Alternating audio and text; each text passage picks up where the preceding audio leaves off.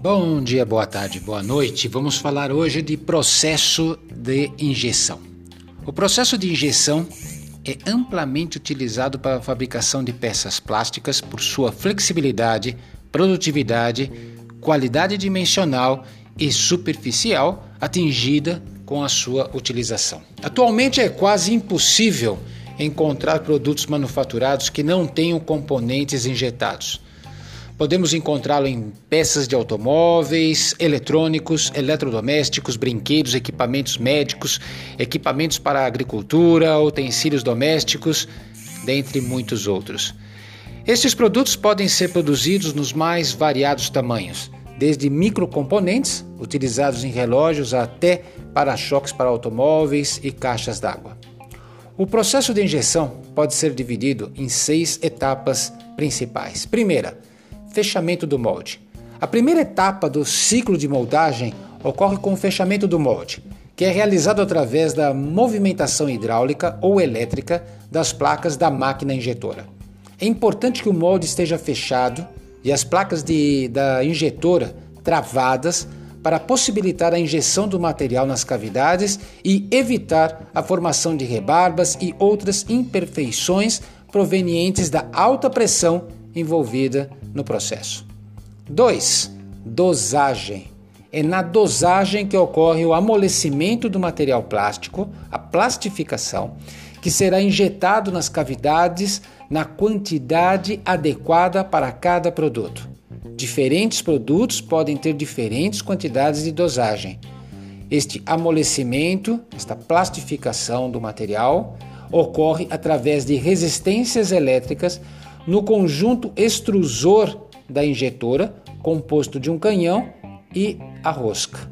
O atrito da rosca também ajuda a aumentar a temperatura e a homogeneizar o material. três. Preenchimento. Depois da dosagem correta de material, já amolecido, ocorre a injeção das cavidades do molde, o preenchimento das cavidades do molde.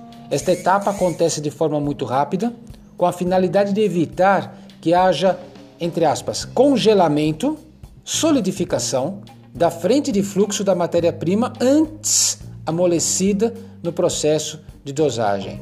Este congelamento ou solidificação precoce impede o, o preenchimento completo do, da cavidade. E aí você pode ter defeitos, formação de linhas, formação de soldas frias, onde você vai ter uma peça com uma maior fragilidade. quatro. Recalque. Normalmente a quantidade de matéria-prima que é dosada para o preenchimento das cavidades é ligeiramente maior do que o volume final do produto.